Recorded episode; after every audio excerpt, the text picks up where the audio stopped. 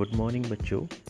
आज हम पढ़ेंगे इनपुट डिवाइसेस के बारे में। इनपुट डिवाइसेस, कंप्यूटर के अंदर दो टाइप के डिवाइसेस होती हैं इनपुट डिवाइसेस और आउटपुट डिवाइसेस, जो हम कंप्यूटर के साथ ऑपरेशन या काम करने के लिए यूज़ करते हैं। तो इनपुट डिवाइसेस, वो डिवाइसेस होती हैं जिनको हम कह सकते हैं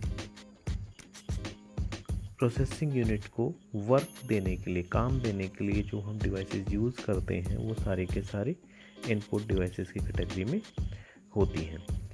मीन्स इन प्लस पुट दो वर्ड्स हैं हमारे पास in plus put in means अंदर पुट मीन्स अंदर की तरफ़ रखना।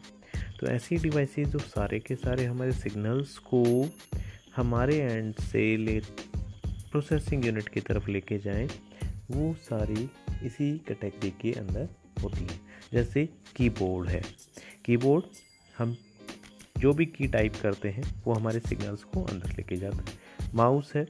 माउस भी ऐसे ही करता है। लेफ़्ट क्लिक राइट क्लिक जो भी हम प्रेस करते हैं रिस्पॉन्स होते हैं। स्कैनर है। उसके अलावा हमारे पास ऑप्टिकल मार्क रीडर है ऑप्टिकल करेक्ट रीडर है बारकोड रीडर है। ये कुछ डिवाइसेस हैं जिनको हम इनपुट डिवाइस की कैटेगरी में रखते